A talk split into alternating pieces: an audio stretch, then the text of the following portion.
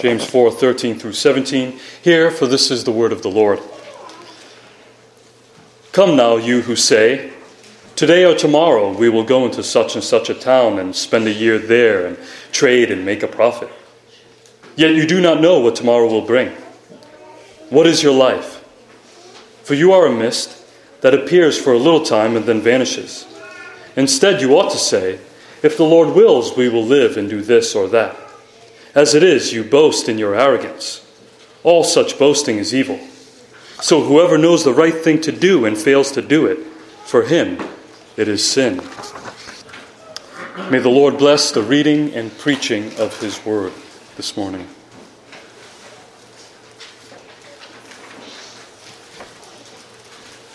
One of the greatest tragedies known in modern history occurred in the waters off the coast of Newfoundland just over a hundred years ago, and it was the sinking of the Titanic. Over 1,500 people died after the sinking of the largest luxury liner that had ever, had ever sailed at the time. That is over half of the passengers, leaving only 705 survivors. Now, there is an irony behind the story. And I'm not saying this in a rub it in your face type of way, but the irony is that one of the employees, not sure who, said these famous words about this massive ship. He said, Not even God could sink this ship. What a sad display of arrogance. Not only was it an arrogance in words, but they also acted on their arrogance. The owners and builders of the ship rejected the 64 lifeboats needed to accommodate the 2,000 plus people who would board the ship. Instead, they only took 20, which would save less than half of the passengers. If only they took the extra 44 lifeboats. Their confidence was in their plans. Their confidence was in the unsinkable nature of their monstrous ship. Their confidence was in what they built with their own hands. So their confidence was ultimately in themselves. The question that comes to my mind was Did they know in the back of their minds what the right thing to do was at the moment and purposely rejected it? Did they know if the ship did sink and if they did take lifeboats, that they would save everyone on the ship? Only the Lord knows. But we have a similar problem in our passage this morning. This is a similar problem that goes on in all of us, and we see it happening in the world, and we are seeing its results before our very eyes today. James confronts us with this sort of reasoning. Here he calls on the arrogant to come and reason with him for a minute because there is something flawed in their reasoning. Here we see a, a conflict of wills going on our will versus God's will, and God's will in the sense of what He calls us to do. He says, Come now, you who say, Today or tomorrow we will go into such and such a town and spend a year there and trade and make a profit. Here he identifies his audience as these merchant workers who um, travel a lot, and uh, these are the same people who have been divisive in these churches. And much of it had to do with their own money, their own riches, their own gain. You see, their boast was in how much that they themselves were big shots. And you can imagine the sort of conversations they would, would have had in the midst of these congregations. In fact, according to this letter, they had much to say about everything and everyone, and it was known by their slander of others. Their boast would have been in, in, all of the world's knowledge that they have acquired due to their own profession, which involved a lot of traveling. Their boast was in how well they get around and their riches gained and their knowledge and they depended on themselves according to that knowledge and all that they have gained rather than on God. You see, their boast was somewhere else. There is a pride and self confidence about them that believes that they are actually in control of anything. Their boast is in themselves and what they have acquired and what they think they know and who they know see what was important to them was them, their own self importance. How often does our own boast come from ourselves and what we have done and acquired and what we know? And for us who are in somewhat good health or secure financially, we often rely on these things. We rely on our good health and our financial security, and we often forget about God. And we forget to go to God for all of our needs because we think we no longer need anything from His hand. When really, He sustains us every day with good health and money. But how often do we forget God? But James says, Yet you do not know what tomorrow will bring. We know so much, but man's knowledge is limited. What is man? And what is man's knowledge compared to God? Who would have thought that the Titanic would have sunk 100 plus years ago? Who would have thought this last year would have been so bad?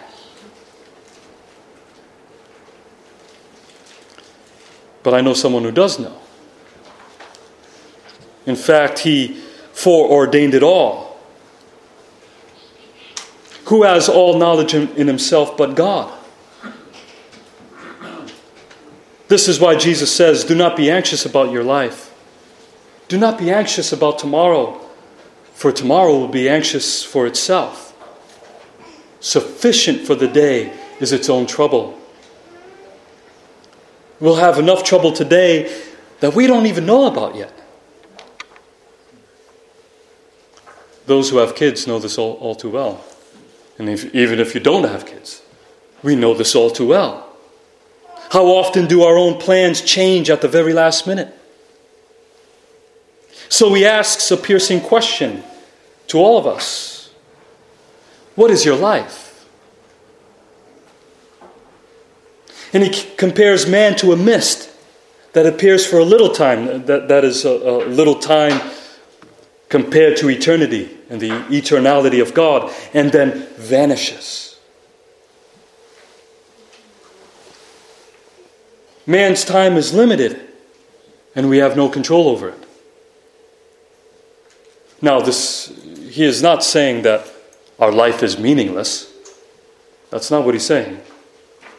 If anything, this text proves the opposite. He's trying to say that our time is limited, as well as our knowledge. Our time is limited to do the work of God in this world. Here, he's addressing the problem of arrogance and believing that we actually have control over time and what is actually going to happen tomorrow. It's like someone who I know close to me often says, uh, Don't leave for tomorrow what can be done today. Because we have no control over tomorrow. We have no control over yesterday. What makes us think that we have any control and when and if the sun will even shine tomorrow? We can't control these things. Isn't this the shock of mankind? What is the shock of mankind? The shock is, is when we finally figure out that we have little to no control over anything. Not even the climate. As you may know by experience. And what do we do in reaction to that shock? We become control freaks. Right? Finding out that we have no control over anything, we try to control everything.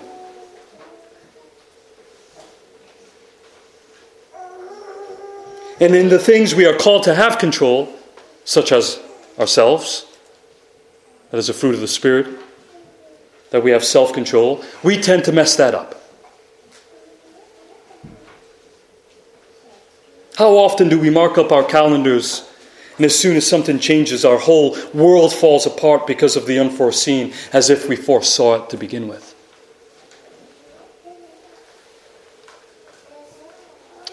And we didn't decide when we were to be born, and we can't decide when we will die. And I'm thankful. I'm thankful for all that we have, that God has given us. We think of medicine and doctors, preventative care.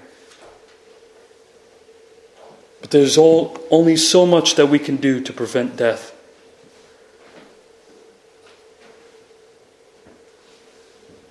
And the problem often is our sinful nature is always trying to set ourselves up as God on the throne over our own lives instead of submitting to God and His will.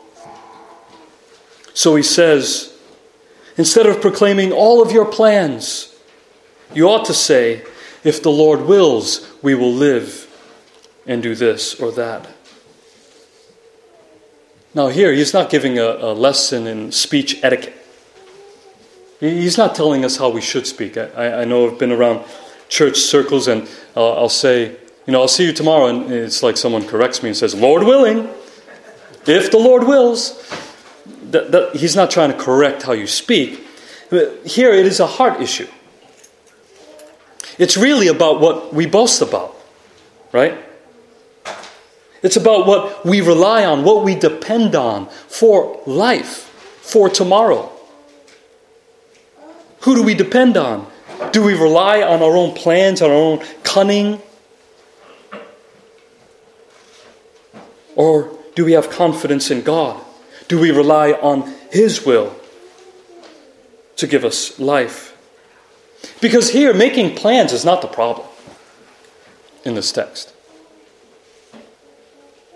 Making a profit from business is not the problem.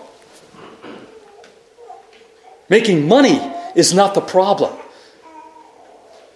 Actually, we are told in other places of Scripture that it is wise to plan ahead. He, he says, uh, as the Scripture says, Go to the ant, O sluggard, consider her ways and be wise. Without having any chief, officer, or ruler, she prepares her bread in summer and gathers her food in harvest.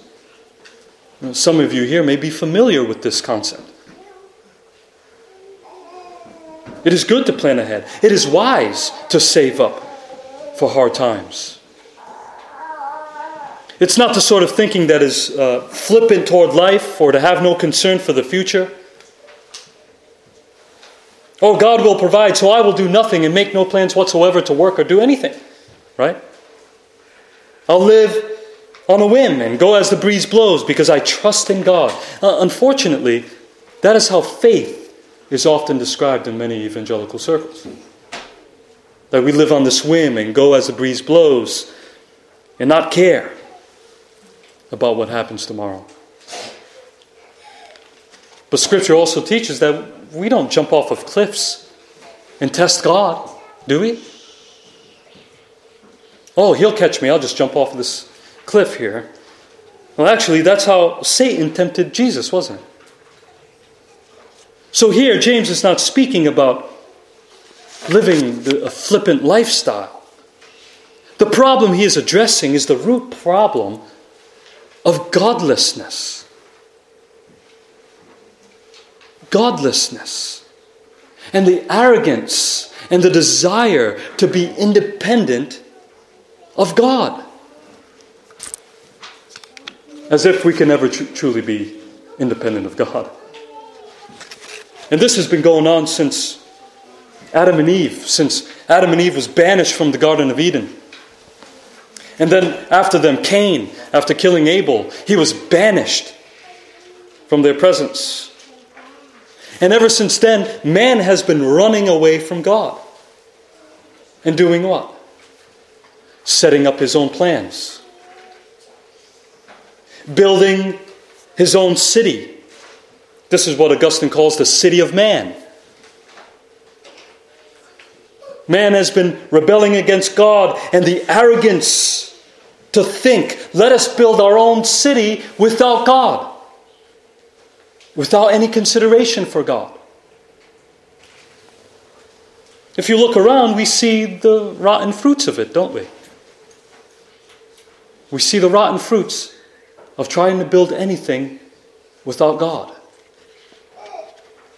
And I'm not talking about Christianizing society, as many have tried over the centuries. I'm talking about living according to God's Word, according to His law. We look around and we see how many people forget God. And God warns us unless the Lord builds the house, those who build it labor in vain. Unless the Lord watches over the city, the watchman stays awake in vain. It is vain that you rise up early and go, to late, go late to rest. Why? Because you have refused the Lord as your portion. You don't consider the Lord and His ways. You don't give thanks to the Lord. Paul says, For although they knew God, they did not honor Him as God or give thanks to Him. Here we see the arrogant planning of man without any consideration of God and His will, without any thanks. Just like the rich man whose land produced plenty, and he tore down his old barns and built new, larger barns and rested in what he had accomplished and what his hands had made with no consideration for God. He was looking forward to the day of retirement and rest, but here's the stipulation without God. Here it is speaking about self reliance without giving thanks to God. It is to be self centered, arrogant, prideful. It is boasting in arrogance, and all such boasting is evil because there is no humility and no thanks given to God. There is the lack of a heart of thanksgiving, and a simple thank you would suffice. Our thanksgiving, have we ever heard? Our thanksgiving glorifies God. But God said to the rich man, Fool, this night your soul is required of you, and the things you have prepared, whose will they be? And all along the way, he was rich in this world, but never rich toward God. But God, in that situation, had the final say, and God still has the final say in what we will do and where we will end up. We can make all the plans we want, but if God so chooses, He can divert those plans because God has the ultimate control. So we ought to consider our own time on this earth. And not only that our knowledge is limited, but our time is limited as well. And how there is only one who not only knows all things, but only one who is all powerful and sovereign over time and what happens in time. Actually, he has ultimate control over our entire lives. He got the whole world in his hands, as the old famous spiritual says. We're all in his hands. If the Lord wills, we will live and do this or that. We will plan, we will seek medicine when needed, we will go to the doctors, we will work and provide for our families as we are called to, because the same God who put brains in the doctors to prescribe medicine is the same God who has all our plans in his hands. And he can change them in a millisecond. All things are governed to their end by his sovereignty and guided by his providence. So consider the little power and knowledge that man has and contrast this with the vast, the great, the unending, the eternal power and knowledge of God. How little we ought to become in light of that. And we need to learn not to boast in our own faith, but to boast in the God of our faith. And this should not cause more stress or anxiety. Actually, this is a call to trust God and His gracious will. And ask ourselves the question when we consider God do we think He is like man? Do we think that He will lose control the moment that we lose control? When all of the answers to our problems hit a roadblock or a dead end, do we believe that He will be at a loss of words? Do we think He will run out of solutions? Are his plans going to fail? No, they're not. So we are not to rely on our own cunning, our own planning, but to rely humbly on the God of life. For he is the one who gives us life each day to be busy at work and to make plans. And he is the one who gives us not only this life, which we ought to be grateful for, which we ought to praise God for. But He gives eternal life to rest in with Christ as well by His grace. God's greatest act of providence was found in the cross of the Lord Jesus Christ, which He knew would happen, which He foreordained to happen. If it did not happen, if Christ did not say, Not my will, but as you will, if he didn't go to the cross, there would be no salvation for you or me as sinners. We are to trust in God's providence, for he will not fail, and his plans will not fail. Imagine if man, uh, if God left man to his own planning and cunning man would be damned. We would be condemned. But through the foolishness of the cross, he saves man, he saves us. And this ought to be our boast. Rather than our boasting in our own plans that we have made, we ought to boast in the Lord. Depend on the Lord, boast in the cross of the Lord Jesus Christ because it did not fail. His plans never fail. His promises will never fail us. Now, just because the Lord has all things in His hands, it doesn't mean we just sit back and do nothing. Rather, while we are still in this world, it is His will we ought to seek to do. Now, as I said, there is a conflict of wills here, and there's probably a conflict going on in your mind as well. Since God is sovereign over all things and everything that He wills will come to pass, we must make a distinction here. And this is where James takes a turn. He moves from God's decretive will, God's will as He decrees, like the sun rising this morning. He decreed it to happen and it will happen. And everything that happens in our lives will happen in our lives. He takes a turn to distinguish between that will and his perceptive will, that which he prescribes us to do, which we often fail to do on a daily basis. Here he calls out their arrogance, and now he reminds them about the seriousness of being doers of God's will. Instead of boasting in themselves and slandering others, becoming judges of the law, they are to be doers of the law. Not to go with the flow, not to follow the culture around them, not affirming the culture around them and their works of darkness.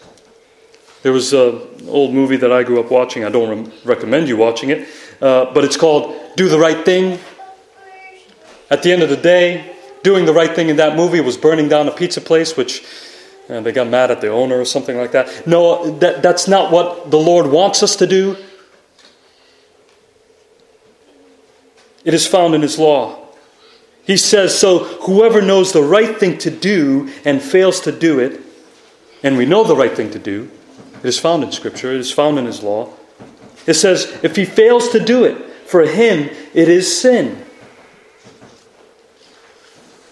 You see, sin is not just what we do wrong, but sin is also knowing the right thing to do within the circumstances that we are in on the day that the Lord has given us to do it. And if we fail to do it, it is sin. Here, in this context, in the context of this passage, the right thing to do would have been considering our God, acknowledging our God, giving thanks to Him for the day that He has given us. The right thing to do for our context could be lending a helping hand to our neighbor when we see he's in need or to bear witness to the Lord Jesus Christ and his salvation. See, the Pharisees of Jesus' day were so enthralled in their legalism, their self confidence, their spiritual pride, that on the Sabbath they couldn't even help someone in need for the sake of their own made up traditions.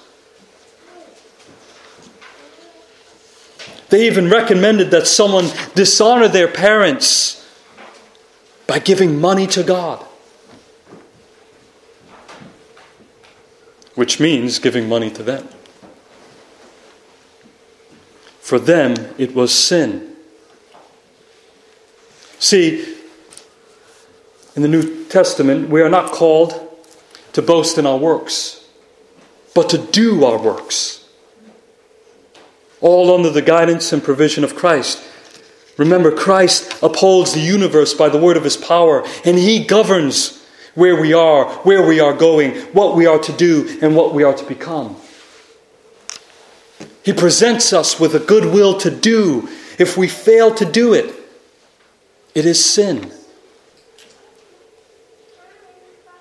Jesus warned, and that servant who knew his master's will, but did not get ready or act according to his will, will receive a severe beating.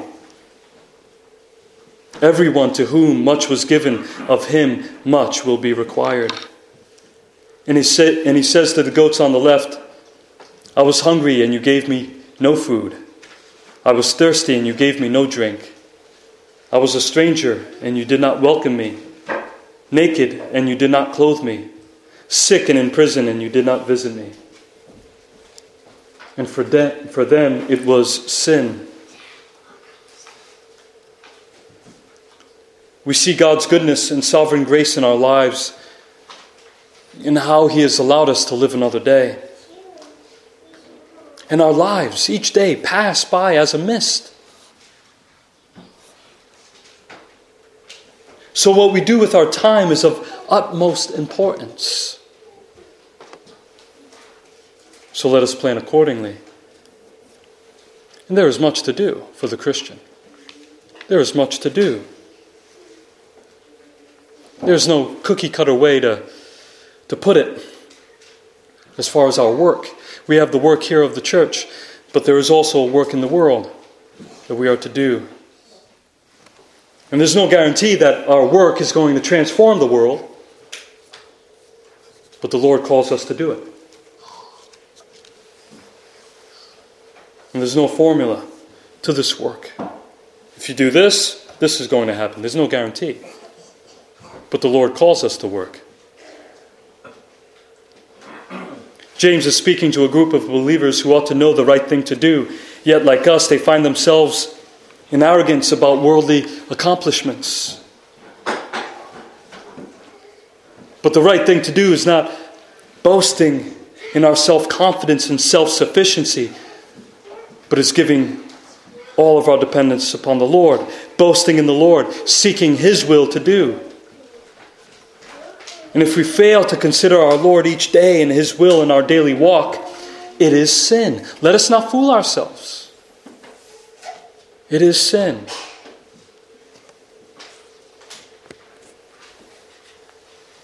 If this message this morning hits home for you today, if you're feeling discouraged, as you realize all that you have left undone, the sins of omission, and they're plain to you, I would remind you that we have a mediator, an advocate, who died on the cross for all sin.